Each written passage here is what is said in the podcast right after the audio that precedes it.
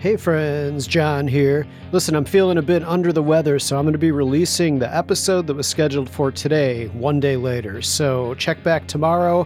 That episode will be an interview with correspondent Clock, aka Ryan Clokner, who just released an album that I really, really love under the name This August Age. So we'll be talking all about that. It'll be monumental, momentous, life-changing.